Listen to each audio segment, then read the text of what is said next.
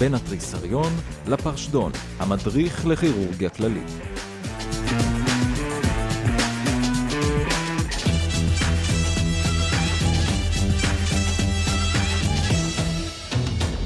אהלן אהלן, ברוכים הבאים לפרק נוסף של המדריך לכירורגיה כללית. אני רואה אנטבי, איתי נמצאים באולפן, דוקטור אמרי עמיאל, שלום. היי. ודוקטור אה, קורדובה. שלום, שלום. היום אנחנו נדבר על נושא חשוב שאנחנו שמחים שהתכנסנו כדי אה, לעסוק בו, וזה מחלות של המעי הגס, וספציפית אנחנו נדבר על האדנוקרצינומה של הקולון. אה, נתחיל כרגיל עם איזושהי סקירה של היסודות החשובים ביותר, ואחר כך שאלה לדוגמה, ונסיים עם שאלות טריוויה. מתחילים. נתחיל בדברים אה, כלליים, אני חושב. הקולון, מה. אילו מהחלקים שלו הם רטרו-פריטוניאליים? אז אה, זה אנחנו זוכרים משיעורי האנטומיה, שהחלקים הרטרו-פריטוניאליים זה הקולון ה ascending וה descending, כאשר הקולון הרוחבי והקולון הסיגמואידלי הם למעשה בתוך הפריטוניום. נויס, ותגיד, מה, מה אספקת הדם של הקולון? יש שם אה, משהו ענף. נכון, אז אה, למעשה אספקת הדם שיוצאת מהאורטה היורדת, היא מגיעה משני נתיבים מרכזיים, שזה ה-superior mesenteric artery וה-inferior mesenteric artery, כשה-SMA הוא למעשה נותן את אספקת הדם עד המעי הגס הרוחבי, או עד שני שליש מהמעי הגס הרוחבי, וה-IMA נותן לחלק, בעצם למעי הגס היורד, עד החיבור של הרקטום. נכון מאוד, תזכור, ה-SMA גם מספק למעי הדק כמובן, של-SMA יש לנו שלושה סעיפים. ל-IMA יש לנו את ה-left colic ואת הסיגמוידל ואת הסופריור רקטל. שדוקטור אנטבי, יש איזשהו, יש איזה קישור ישיר בין ה-SMA ל-IMA? כן, יש את אזור ה-watershed, שזה בעצם האזור שמבדיל בין שני העורקים הללו, שלמעשה שם יש את האנסטמוזות בין העורקים הללו על ידי marginal arteries, ויש גם מעבר ישיר דרך ארק או וריולן, ואני מקווה שאני אומר את זה כמו שצריך. כשזה חשוב, בעיקר במצבי איסכמיה, כי זה האזור שהוא הכי בסיכון למעשה לאיסכמיה, כי הוא מקבל אספקת דם חלשה יחסית לאזורים האחרים. ויש, תגיד, יש לאזורים האלה של הווטרשד, אתה מכיר שמות של אנשים? על שמם הם נקראו? גריפיט, אם אני, אם אני אומר נכון, לדעתי זה החיבור בין ה-IMA ל-SMA, כאשר יש למעשה חיבור דומה בין ה-IMA לבין ה... כלים שנותנים אספקת דם לרקטום, שנקרא הסודק. נכון, בעצם הגריפיט זה ב splenic flexure, והסודק זה במעבר רקטו-סיגמה. עכשיו, למרות שלא ניגע ברקטום היום, בואו נדבר גם, אם אנחנו מדברים כבר על אספקת דם, בוא תתאר לי את אספקת דם גם לרקטום. יש למעשה אספקת דם שהיא משולבת, גם מה-IMA, שזה הסופיר רקטל ארטרי, וגם אספקת דם שמגיעה למעשה מהאינטרנל איליאק, שזה נותן את ה... אני מניח את המידל ואת האינפיריור רקטל ארטריז. נכון. וצריך לזכור שברקטום יש לנו את החיבור, את המערכת הפורטו-סיסטמית, ככה שגם פיזור של הרקטום הוא לאו דווקא ילך כמו תמיד שחושבים לכבד, יכול להיות גם לריאות, בלוטות לימפה מפשעתיות. ואיפה הקולון נגמר, דוקטור אנטבי, איפה זה נגמר? מתי זה נגמר? אז יש למעשה כמה דברים שיכולים להגדיר את זה. צריך לזכור שאנטומית אפשר להגדיר את זה איפה שה taenia coli עושה איזשהו coalescence כזה, ולמעשה מתפזר לו. אופציה שנייה זה למעשה מה sacral promontory, שזה הרפלקציה שרואים. מעולה.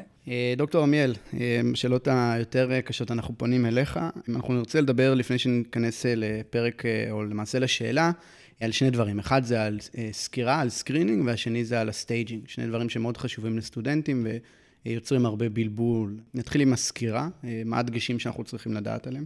אז אנחנו נתלים באילנות גבוהים אמריקאים, שמקנים לנו את ה, בעצם את הדגשים לביצוע סקר. ההמלצה היא כיום, מגיל 50, לעבור קולונוסקופיה אחת לעשר שנים. זאת היא בעצם השיטה הטובה ביותר, למרות שיש עוד, עוד שיטות, חלקן פחות טובות, וחלקן הן אופציות שבעיקר מוצעות באמריקה, בארץ קצת פחות. אפשר להחליף את הקולונוסקופיה בסיגמואידוסקופיה. אחת לחמש שנים. ישנה גם האופציה לעבור אה, בדיקת... אה... גווייק. כן, גווייק. שהיא המילה שהכי טועים בה, המילה הרפואית שהכי טועים באיות שלה. כן, המונח באנגלית הוא fecal occult blood test, שזה בעצם בדיקה שיכולה להיות מאוד מוטה.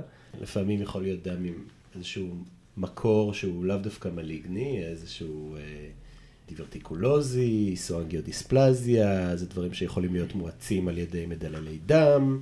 זה אפילו יכול לנבוע מאיזשהו מקור אה, עליון, מאיזשהו, מאיזושהי מחלה פפטית, ולכן זה מאוד מטעה, וגם זה דורש בדיקה שנתית, כאילו הרבה מעקב. קולונוסקופיה היא הבדיקה הטובה ביותר, אנחנו עושים אותה יחסית במרווחים ארוכים, כי אנחנו יודעים שהסקוולה, מטפלזיה, כן. דיספלזיה וכולי, וכל ה... אנחנו בעצם די מבינים היום את, ה, את הגנטיקה מאחורי uh, סרטן המעי הגס. זה בעצם תהליך שלוקח כמה שנים. בעצם אם יש בדיקה נקייה, שאין בה שום ממצא, אפשר את הבדיקה הבאה לעשות לאחר עשר שנים. מה שדוקטור עמיאל תיאר זה בעצם נקרא adenoma carcinoma sequence. צריכים לחפש את התמונות האלה בגוגל או בסאביסטון, הכל מפורט יפה. כן, יש כמה יוצאים מן הכלל, כמובן, יש אנשים עם היסטוריה משפחתית, שנדרשים לעשות אה, קולונוסקופיה בגיל מוקדם יותר, ו... כמובן, אה, אם יש ממצאים בבדיקה, אז הבדיקה היא הופכת להיות אה, יותר תכופה בהתאם לממצאים, לגודל של הפוליפים שהורידו וכולי. גם צריך להגיד שאנחנו רואים יותר ויותר מקרים היום של אה, סרטן המעי הגס בצעירים, ולכן ישנו איזה לובי רפואי שרוצה להוריד את גיל הבדיקה הראשונה לגיל 40. מכיר גם רופאים שכבר ממליצים על זה היום, אבל הקופות עדיין לא... לא אישרו את זה. אז, אז דוקטור מיאל, אתה ציינת שבהתאם לממצאים זה גם אה, אה, משפיע על האינטרוול של הבדיקה, אז אה, תקן אותי אם אני טועה, אז במידה ויש עד שתי אדנומות שהן מה שנקרא אדנומה פשוטה, שהן פחות מסנטימטר, הן לא חודרות, הן לא ססיליות כמובן, אנחנו עושים כל חמש שנים, במידה ויש מעל שתיים, או מה שנקרא Advanced Adenoma. אה, אנחנו עושים כל שלוש שנים. נכון, וגם אם יש ריבוי של אדנומות, מעל עשר, אז אה, אפילו פחות מ... משלוש שנים. ועוד uh, כלל אצבע שהוא נוח uh, סרטן קולון, אני חושב שגם לסקרינינג של uh, סרטנים אחרים, זה כמו שדוקטור עמיאל ציין, אם יש סיפור משפחתי, נהוג לרוב להתחיל את הסקירה עשר שנים לפני uh, למעשה גיל הקרוב משפחה uh, שחלה, או עשר uh, שנים לפני הגיל הממוצע, אז פה זה יהיה uh, 40. דוקטור עמיאל, number 1, by the way, אה, בואו נדבר קצת על, ה... על הנושא של ה staging. אני אתן ככה את השני סנט אה, שלי, יותר כמו שתי אגורות, ואתה אה, תוסיף, אני אתן רק את הדברים שלי, לי עזרו, זה נושא שהוא מאוד מבלבל, כן, המון מספרים, המון אה, כך וכך. טבלאות, הטבלאות האינסופיות. שם ירחם, טבלאות. רק תזכרו שה staging הוא תלוי ב-TNM, כן, השילוב של ה-TNM קובע לכם את ה staging, לפעמים מתבלבל מה זה ה-TNM, מה זה ה staging. אז אה, תכף דוקטור עמיאל יסביר מה, מה זה ה-T, מה זה זה, באופן כללי, ככה לסדר בראש, בגדול ב colon cancer, עד stage אה, 2, כולל, אין לנו פה אה, עירוב של בלוטות, ברגע שיש עירוב כלשהו של בלוטות, אנחנו מדברים על stage 3 והלאה. כמובן שסרטן אה, מטסטטי, שזה M1, זה תמיד stage 4. ו stage 1 ו-2, עוד רגע דוקטור עמיאל יסביר את זה טוב ממני, זה קצת המאפיינים של הגידול, הגודל שלו, לאן הוא חודר, אבל ללא בלוטות. זה יופי של, אה, זה יופי של שיטה, וזה מאוד ממקד אה, סטודנטים, אז חשוב לזכור את זה באמת ככה. אז בסוף, רוב ההתלבטות שלכם צריכה להיות בין 1 ו-2. לגבי ה-T, T זה עומד, אה, מציין tumor, כן? N זה nodules ו-M זה metastasis. ה-T שמתייחס לטומור הוא, כמו שאני אומר, לא מתייחס לגודל, הגודל אינו קובע. מה שזה מתייחס זה למידת החדירה של הגידול לדופן. אנחנו יודעים שהגידול נובע מהמוקוזה, גידולים האפיטליאליים, הקרצינומות. הגידול יכול להיות מתבלט לתוך הלומן, הוא יכול להיות קונצנטרי, מקיף את הלומן, אבל יש לו גם מרכיב של חדירה לשכבות הפנימיות של הדופן, כשבעצם שכבת הבסיס, כאילו הבאזל ממבריין, נמצאת אה, בין המוקוזה לסאב מוקוזה. ברגע שאנחנו כשאנחנו פורצים את, ה, את הבאזל ממבריין, אז זה כבר לא אין סיטו, מה שאנחנו לא, לא רואים כמעט uh, בקולון, וברגע שיש uh, פריצה לסאב מוקוזה זה בעצם T1. אחרי זה כשיש uh, חדירה למוסקולריס פרופריה, שזה השכבה השרירית העיקרית של, ה, של הצינור הזה, זה כבר T2. T3 זה כשיש פריצה לשומן הפריקולי.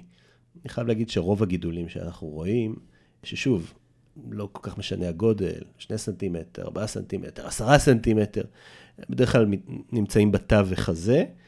T4 זה כבר שיש חדירה מעבר לפריטונאום הוויסרלי, זה T4A, ו-T4B זה כשיש היצמדות, הידבקות, או אפילו חדירה לאיבר סמוך, נגיד שלפוחית, או לולאת מי אחרת, או דופן הבטן. עכשיו לגבי ה-N, לגבי הבלוטות, יש לזה גם חלוקה, N1, N2, N3, אפשר לזכור את זה יחסית בקלות. N1 זה, כמובן N0 זה N בלוטות, N1 זה עד 3 בלוטות, N2 4 עד 7, N3 או N2B, תלוי איפה אתם מסתכלים, מעל 7. מה שמעניין להגיד שהוסיפו ב-NCCN Guidelines האחרונים, זה את ה-N1C, שזה בעצם איזה שהם deposits של, של גידול שנמצאים ב sub-serosa, כלומר, זה לא באמת גרורות, אבל זה, כן, איזה שהם נגעים גידוליים סמוכים לגידול הראשי, שהם נותנים כמובן ציון לא טוב. בואו נדבר על, על טיפול נאו-אג'וונטי מול אג'וונטי. אם יש מקום לאחד מהם, למי יש מקום, למה, מדוע וככה. אז בקולון, בניגוד לרקטום, אין לנו עדיין טיפול נאו-אג'וונטי. כעיקרון אנחנו מחלקים את, ה, את המחלה הזאת למחלה שהיא localized ולמחלה שהיא advanced. מחלה localized זה בעצם stage 1, 2 ו-3, ששם יש לנו intention to cure, והדרך שאנחנו עושים את זה זה על ידי ניתוח שמוציא את הגידול, ובהתאם ל staging הפתולוגי שאנחנו מקבלים מה, מהפרפרט, קובעים אם יש צורך להוסיף טיפול אדג'ובנטי או לא. כמו שהזכרת מקודם, בדרך כלל ב stage 1 ו-2 לא מוסיפים טיפול, וב stage 3 מוסיפים, זה הוכח ב, בהרבה מחקרים. הטיפול, נדבר על זה אחר כך, אבל בגדול בעצם משלב... FOLFOX בעצם. כן, FOLFOX, שזה... יש כמה משלבים, כן. אבל הם בדרך כלל כוללים 5FU ואיזשהו פלטינום. בעצם, אם יש לנו מחלה שהיא advanced, שזה בעצם stage 4, כאילו שיש איזשהו פיזור, אז זו מחלה שהיא incurable, כן? לא ניתן לרפא אותה, למרות ש... שוב, צריך להגיד, עם ההתפתחות של הרפואה וה... והטיפול האונקולוגי בשנים האחרונות, יש אנשים שחיים אפילו שנים ארוכות עם סרטן קולון מטסטטי. שם בעצם אין שום משמעות להוצאת הגידול הראשוני, אלא אם כן גורם לבעיות מקומיות, כמו דימום או חסימה. ובעצם אנחנו מתרכזים ב... ב... בטיפול הסיסטמי, שהוא כולל בדרך כלל אה, כימותרפיה, ושם יש כבר כל מיני משלבים, כי אנחנו יכולים להוסיף פה טיפולים ביולוגיים, ובעצם לעשות איזשהו tailoring של הטיפול בהתאם למוטציות של, ה, של הגידול, נוסיף על זה כמה מילים בסוף אולי. בימינו, גם ניתוח לפעמים, בעיקר בנושא של colorectal liver metastasis, אבל זה נושא לפרק אחר ואולי כמה פרקים אחרים. נעשה הבהרה קצרה במושגים, טיפול נאו-אדג'וונטי שהוא לא רלוונטי כאן, אנחנו מתכוונים לטיפול כימותרפי או קרינתי מקדים לניתוח, כאשר טיפול אג'וונטי זה למעשה ההגדרה של טיפול לאחר ניתוח, בין אם זה כימו או קרינה. אז דוקטור עמיאל, לסכם לפני שנגיע למטופל שלכם במיון, מה הדגשים של המבדילים ב staging של 1, 2 ו-3? stage ים 1 ו-2 הם קשורים רק ל-T כשאין שום בלוטות. סטייג' 1 זה T1-2, ו stage 2 זה T3-4, כאשר רק מ, בעצם מ-T4 אנחנו יכולים לשקול אה, מתן של טיפול אה, כימותרפי אג'וונטי בנוסף לניתוח. stage 3 זה ספקטרום גדול של אה, כל מיני אה, אה, קומבינציות של בלוטות וגדלים מסוימים של גידול. יש, כאילו, זה מאוד ענף שם בטבלה, אבל זה, כל זה ביחד זה stage 3, ו stage 4 זה מחלה מטסטטית, זה כשיש M. מצוין. והקו שמנחה אותנו במעבר בין T2 ל-T3, זו אותה פריצה או חדירה מעבר למוסקולריס פרופריה. נכון. אוקיי, קורדובה, אתם במיון, תתחילו. במסגרת תוכניתנו הכה את המומחה, נמצא איתנו באולפן המומחה שלנו לענייני קוסמטיקה. הכה את המומחה, עם דוקטור אמרי עמיאל. אז אנחנו בתורנות מיון נוספת. מגיע אלינו מטופל בן 60, שמלין על דמם רקטלי חדש מזה כשבוע, עם פלפיטציות שהופיעו היום.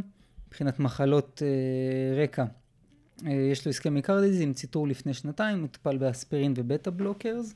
ו-AC ניביטורס כמובן. איך מתקדמים מפה, או, דוקטור עמיאל? פה צריך לעשות אנמנזה טובה ומעמיקה, למרות שיש פה חשד מאוד גדול. איש בן 56, עם דמם רקטלי, מקום ראשון, שני, שלישי והלאה. מדובר ב... צריך לשלול איזשהו אה, תהליך תופס מקום במעי הגס. אוקיי, אז צריך לעשות אה, אנמנזה מעמיקה. אה, נתחיל בהרגלי היציאות שלו. האם יש לו הרגלי יציאות תקינים? האם יש אה, נטייה לשלשול או לעצירות? האם יש שינויים בקוטר של הצואה? מה מרקם הצואה? מה צבע הצואה? האם היה מלנה? האם היה אה, דמם? ממתי התחיל הדמם? כמות הדמם? האם זה בניגוב? או האם זה אה, באסלה? האם זה רק ביציאה? או גם לא קשור ליציאה? האם זה מעורבב עם הצואה? או בא בנפרד מהצואה וכולי? כל אחד מהדברים האלה יכולים לשלוח אותנו לספקטרום גדול של כל מיני הבחנות מבדלות, שיכולות להיות פרוקטולוגיות בעיקרן, או איזשהו מקור אחר אפשרי לדמם. צריך לשאול אותו על המשקל, האם אה, הוא ירד במשקל, האם יש ירידה בתיאבון. לפעמים לא יודעים להגיד אה, במדויק, אבל אפשר לשאול האם קטנת במידת החגורה או בבגדים.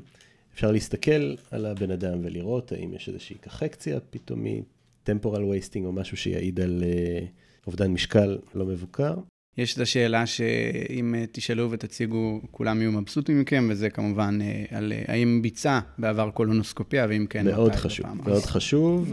איש בן 50 שמגיע לכל פרוצדורה או בדיקה בבית חולים, צריך לשאול אותו, ולא רק בגלל תרבות רפואית בריאה וחינוך רפואי נקרא לזה, חינוך לבריאות, זה קשור גם להרבה דברים אחרים, כלומר, אה, בכל בקע חדש אני אשאל את הדבר הזה, ובטח כשמישהו מגיע עם, אה, עם דמם רקטלי, צריך לשאול אותו, האם עבר קולונוסקופיה, באיזה גיל לראשונה, ומתי הייתה הקולונוסקופיה האחרונה, ומה היו הממצאים, ואם הוא יכול, אז גם שיביא את התוצאות של הבדיקה, שנראה את זה בעצמנו, כי לפעמים אנשים פותרים את עצמם ואומרים, היה תקין, אבל זה לא במדויק, הוציאו שם איזה ממצא, זה היה שפיר.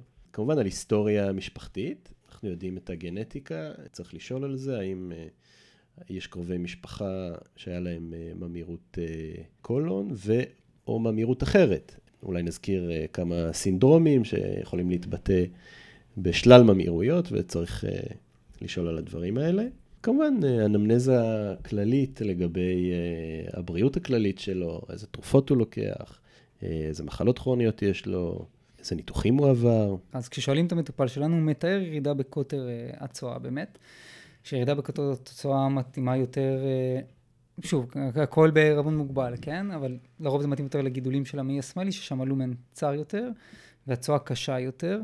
כשהגידולים של המעי הימני פחות מושפעים, כשהצואה שם עוד היא נוזלית והקוטר רחב יותר. אין לו שינוי בתדירות היציאות. אגב, דוקטור עמיאל, אתה זוכר את השאלה המפורסמת? שממה נובע השינוי בתדירות היציאות? לא, תרענן את זיכרוני. לא, אוקיי, אני פשוט, אני, אני זוכר אותה כי אני אה, לא, לא ידעתי אותה בסיבוב. בקטריה לאוברגרואות, פשוט יש אה, איזו ירידה אה, בקוטר, יש בקטריה לאוברגרואות, ואז יש לנו שלשול ועצירות לסירוגין. אדם אה, הוא בזמן יציאות, ממש דם באסלה, ממש מעורב עם הצואה.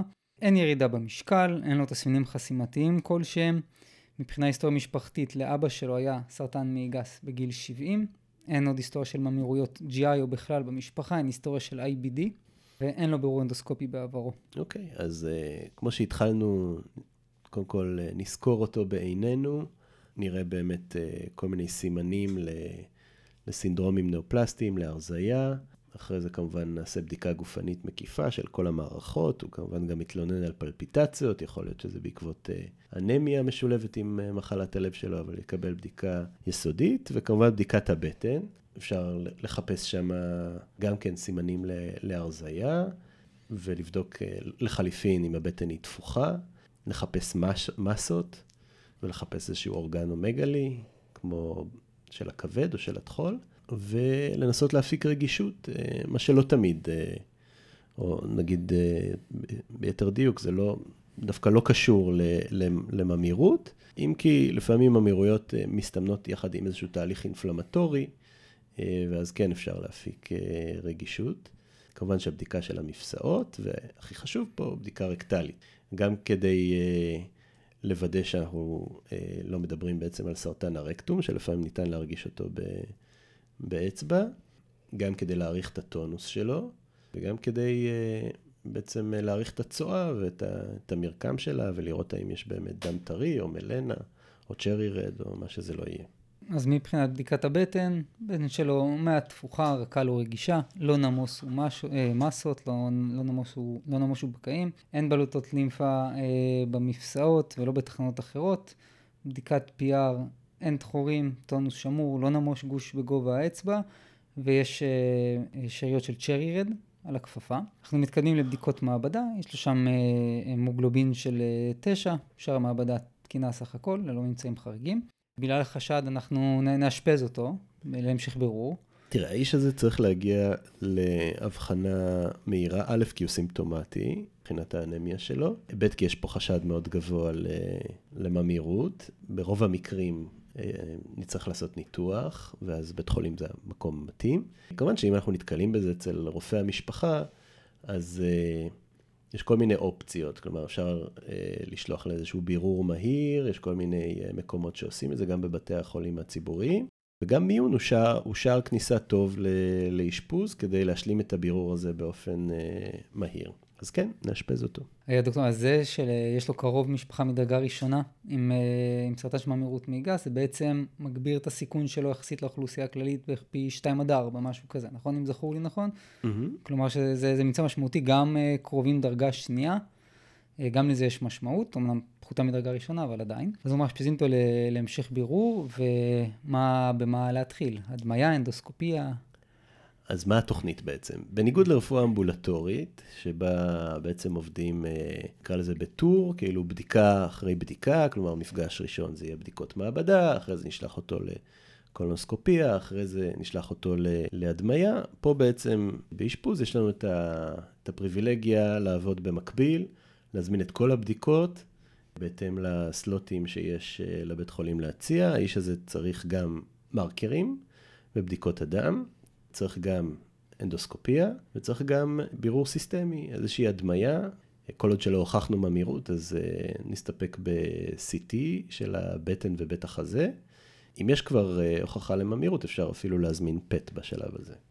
אז המטופל אושפז, ועשינו בירור מבחינת uh, מרקרים, לו בדיקת דם עם מרקרים, יש לו uh, CEA מוגבר של 12, שאר המרקרים תקינים. ב-CT סתם שאלה, אתה תלך עשיתי חזה בטן אגן, או שאתה מתחיל מבטן אגן ובהתאם מוסיף חזה בשאלה של אה, פיזור? אז תלוי מה מגיע קודם. אם אנחנו מתחילים באנדוסקופיה, אה, והוכחנו שיש גידול, אז נעשה לו בירור שכולל גם את בית החזה כדי לשלול גרורות ריאתיות. אם אין לנו הוכחה, נסתפק ב-CT בטן ונחפש שם ממצא שניתן לראות אותו ב-CT.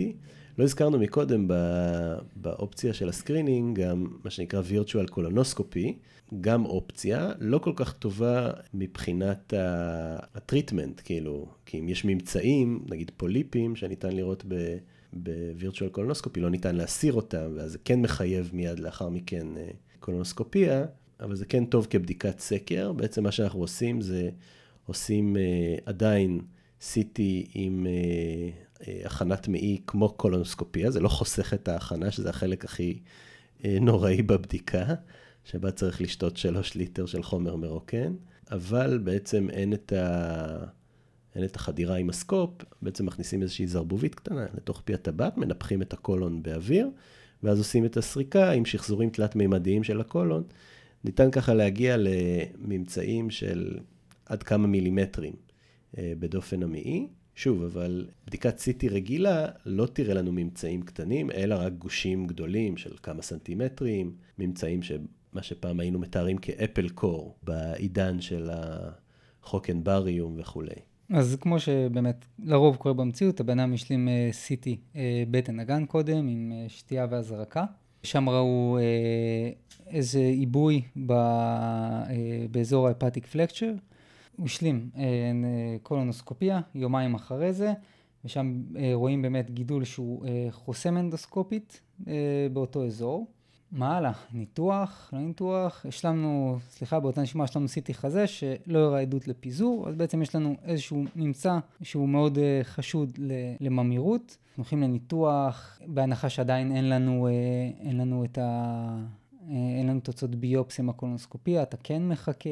פורמלית נחכה לתשובה של הביופסיה, מדובר בסך הכל בעיכוב של כמה ימים, הניתוח פה זה לא ניתוח מציל חיים, אבל כן, כבר אפשר לקבוע אותו לניתוח. דבר חשוב לעשות בקולונוסקופיה זה לסמן את הגידול. בעצם מזריקים אינדיה אינק, איזשהו חומר שחור, בארבע דפנות של המעי, בארבע רבעים של הדופן של המעי, כדי שאנחנו נוכל, אה, כשאנחנו באים ב, לפרוסקופיה נגיד, לאתר את הגידול. כי הגידול הוא אנדולומינלי, כמו שאמרנו, ולא תמיד ניתן בלפרוסקופיה לראות באיזה חלק של המעי יש גידול. לפעמים, אם זה משהו מאוד גדול ואולי פורץ את הסרוזה, אז אפשר יהיה לראות את זה, אבל לא תמיד רואים. בטח לא באנשים עם הרבה שומן בטני, אז uh, כן, צריך לציין לאנדוסקופיסט לסמן את uh, מקום הגידול, גם מסיבה שאנדוסקופיה היא פלקסבילית, היא לא קשיחה, ולכן הסקופ עושה מין uh, גלים כאלה, עיוותים, שבעצם המדידה שלו היא לא ישרה, והרבה פעמים אומרים לנו, תשמעו, זה גידול שנמצא 40-60 סנטימטר מהאנל ורג', ובסוף אנחנו נמצאים איפשהו אה, בסיגמה הדיסטלית, ובכלל לא ב-left colon ולא בהפטיק פלקצ'ר, אה, או בספלניק פלקצ'ר. אז חשוב פה איזושהי, איזשהו מתאם בין האנדוסקופיה, בין ה-CT, והסימון שעושים לנו באנדוסקופיה, כדי שבזמן הניתוח אנחנו נוכל לאתר טוב את הגידול. קדם לניתוח לאפ מול אופן. אז אני חושב שזה עניין של מיומנות וגישה. אין לנו הוכחות ספרותיות לעדיפות של, גיש, של גישה ניתוחית אחת על רעותה, לא אופן, לא לאפ ולא רובוטיק. מה שחשוב בניתוח זה בעצם ההישג האונקולוגי, כריתה טובה, אדקוותית, עם שוליים תקינים. או, אני, אני שמח שהעלית את עניין השוליים, חיכיתי לזה בכיליון עיניים. מה עם השוליים האדקוותיים? חמישה, שבעה סנטימטרים, למה בעצם שיש גידול ממוקם באמצע כל העולה אנחנו עושים רייט קולקטומי? מה ההיגיון? למה להוריד כל כך הרבה? אוקיי, okay, כי בעצם הכריתה שאנחנו עושים היא כריתה סגמנטרית על פי הפיזור הלימפטי של הגידול. בעצם מה שאנחנו צריכים לעשות זה להוריד את המזו של כל האזור של המעי שבו נמצא הגידול, עם כל אספקת הלימפה, עד בעצם לשורש המזו, עד ממש לפיצול של ה, מהכלים הראשיים, מה, מה-SMA או מה-IMA, בהתאמה, גם כדי להשיג uh, local control טוב, כלומר להוציא בלוטות לימפה שעלולות להיות נגועות בגרורות, וגם כדי שיהיה לנו מספיק חומר להערכה פתולוגית טובה. כלומר, יש, יש איזה שהם קריטריונים לכמה בלוטות מוציאים, כדי שאפשר יהיה לעשות staging אדקווטי.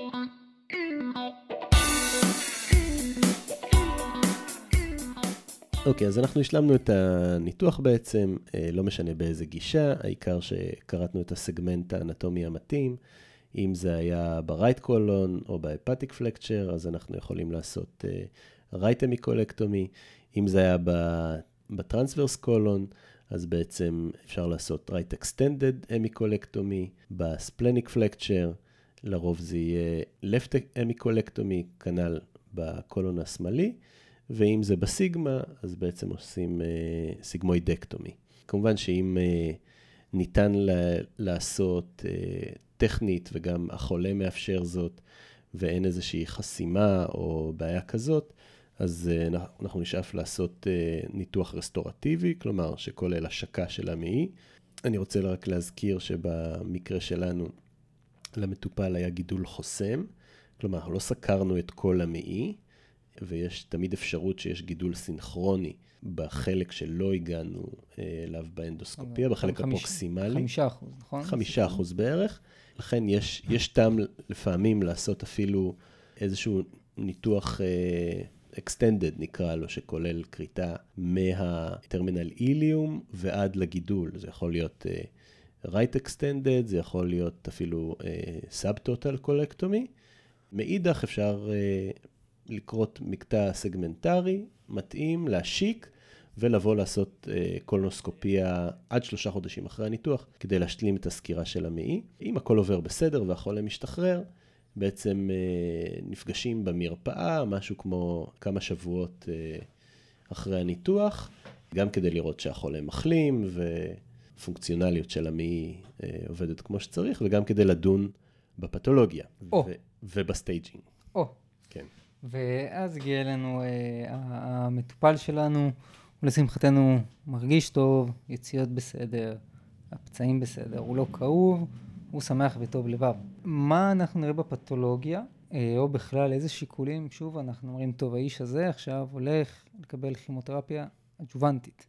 כמו שאמרנו מקודם, יש מחקרים, המחקר המפורסם ביותר זה מחקר אה, שנקרא אה, MOSAIC, כן, שבדק את, ה, את הצורך בהוספה של אה, כימותרפיה מבוססת אה, 5FU ופלטינים, אה, במקרה הזה אוקסליפלטין, הפרוטוקול המפורסם אה, FOLFOX, 5FU, לויקובורין ואוקסליפלטין, לגידולים שהם stage 3, לעומת גידולים שהם stage 2, אה, שלא דורשים אה, טיפול אג'וונטי, למעט במקרים מסוימים שנקרא להם high risk, שבהם כן אנחנו נשלח את החולה לאונקולוג לשקול טיפול אה, אג'וונטי, והמקרים האלה הם תלויים בעיקר ב grading של הגידול, נגיד גידול שהוא poorly differentiated, עוד uh, מאפיינים יכולים להיות lymphovascular invasion, uh, גידול שהיה עם פרפורציה בהתייצגות שלו, זה גם גידול uh, עם איום יותר גדול לפיזור וצורך במתן של כימותרפיה.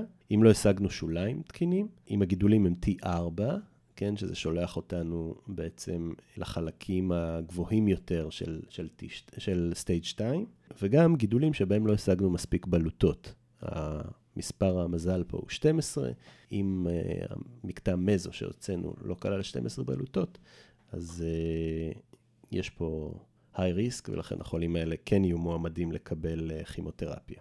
תופעות הלוואי שאנחנו צריכים לשים לב אליהן ב-5FU ובאוקספלטין. אז אה, פלטינום אה, בעיקר, רנל טוקסיסיטי, נאורופתיה, פריפרית. הנוירופתיה הקלאסית של הרגישות לקור, כשהם פותחים את המקרר.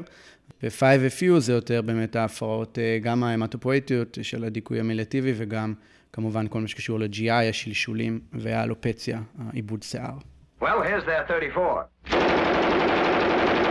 Now they're 42. שטח אש, שאלות מחדר ניתוח. אה, אוקיי, בואו נתחיל קצת אה, עם אפידמיולוגיה של סרטן קולון, אה, נפוץ, לא נפוץ. אז אה, כן, נפוץ, גם בגברים וגם בנשים זה הסרטן השלישי בשכיחותו. תגיד, אה, דוקטור אנטבי, מה, מה הסיכון? אני, זה, הפודקאסט הזה הלחיץ אותי, מה, מה הסיכון לפתח אה, סרטן קולון? אז המספרים העדכניים זה שאחד מכל 22 גברים ואחת מכל 24 נשים יפתחו סרטן קולורקטל. כמו שאמרנו בתחילת הפרק, סרטן קולון החלוקה הבין מגדרית היא יותר שווה, כאשר בסרטן רקטל של הרקטום יש יותר אה, שכיחות אה, בקרב הגברים, וכמו שאמר דוקטור עמיאל, אנחנו רואים את העלייה בשכיחות בעשורים האחרונים עם היארעות יותר גבוהה בקרב צעירים.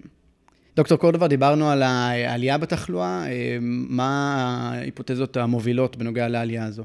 אז, אז הסיבות לעלייה בתחלואה זה שילוב של כמה סיבות, לנו הבחנה, הבחנה טובה יותר בגלל, בגלל ה screening, ויש גם עלייה, עלייה בתחלואה שמיוחסת לכל מיני גורמי סיכון, הדיאטה המערבית שהיא עתירה בשומן, פחותת סיבים, עישון, צריכת אה, בשר אה, מעובד וכן הלאה. דוקטור אנטבי, יש איזה מחלות אה, משפחתיות גנטיות שמעלות את הסיכון לסרטן קולון? כן, אז זה חשוב לזכור, ולרוב הסטודנטים שולטים במחלות הללו בגלל אה, שזה אה, נלמד אה, בשנים הקדם קליניות, וזה FAP ולינץ', שזה HNPCC, וכמובן לזכור גם אה, לשאול על מחלות אה, מעי דלקתיות כמו UC וקרון, כאשר UC אה, יש יותר קורלציה אה, לסרטן קולון. דוקטור אנטבי, אני רוצה שתגיד לי, יש גידולים במעי הימני, במעי השמאלי, ככה קוריוז לגבי מה מאפיין כל אחד מהם מבחינת התייצגות הקלינית. אז גידולים במעי הגס הימני, כלומר במעי הגס העולה, אה, מתבטאים יותר אה, בקוטר יותר גדול, כי למעשה, אם חושבים על זה, הקוטר שם של המעי הוא הגדול ביותר, ולכן הגידול יכול לגדול עד שהוא חוסם וגורם לסימפטומים שבגינם אנחנו מאבחנים אותו. אה, יש גם איזושהי עלייה, או רואים יותר אה, מלנה אה, ואנמיה מיקרוציטית. אה, וזה אותם מטופלים שמגיעים עייפים, חלשים, עם אנמיה חדשה. מה בנוגע, דוקטור קורדובה, למעי הגס השמאלי, המעי הגס היורד? לא, אז עכשיו, כמו שאמרנו, שהקוטר שלו הוא צר יותר, וכבר הצואה שם היא well formed, היא קשה, אז שם אנחנו דווקא נראה שינוי ב, אה, בתדירות ובאופי יציאות, יציאות אה, קטנות יותר, כלומר בקוטר קטן יותר, סימנים אובסטרוקטיביים, שוב השינוי בתדירות יציאות, אה, שלשולים ועצירות לסירוגין. מעולה, ולא דיברנו על זה בהתחלה, זה שלב מצוין. דוקטור קורדובה, תרשים אותי עם הדידי שלך למה שנראה או מחשיד כמסה בהדמיה בקולון. אז יכול להיות לנו שלל ניאופלזיות, אדנוקרצינומה, קרצינואיד, לימפומה, אה, ליפוסרקומות לאומיומות, לאומיוסרקומה, לימפומה שמסנינה את, ה, את הקולון. יכול להיות גם סיבות אה, קצת אה, יותר שפירות, נקרא לזה מחלה דיברטיקולרית, UC, קרון, IBD למיניהם, פוליפ, מצוין. ונסיים עם אה, שאלת טריוויה אה, נחמדה. יש לך מטופל שמגיע עם היסטוריה של אנדוקרדיטיס או UTI, אפילו מראה לך איזושהי תרבית חיובית עם שם של מחולל מאוד ספציפי, על מי אנחנו מדברים? או, אני שמח ששאלת. אז uh, מדברים על Strep bovis, אבל ככה בשביל... Uh, לא, לא יודע אם זה, אם זה יעניין מישהו, אבל שינו לו את השם לא מזמן, אשכרה מישהו לקח את הזמן, מה זה לא מזמן? ב-2003, קוראים לו Streptococcus gallolyticus זה השם החדש שלו, של ה Strep bovis הידוע לשמצה. הממזר הקטן. הממזר הקטן. אה, שהולך בקורלציה עם נאופלזיה בקולון. כלומר, אנשים שהגיעו עם תרבית חיובית אה, מאנדוקרדיטיס או UTI, יעשו לכל הפחות קולונוסקופיה כדי לשלול אה, גידול מהסוג הזה. דוקטור קורדובה, דוקטור עמיאל, תודה רבה, ניפגש בפרק הבא. תודה לך, דוקטור אנטבי.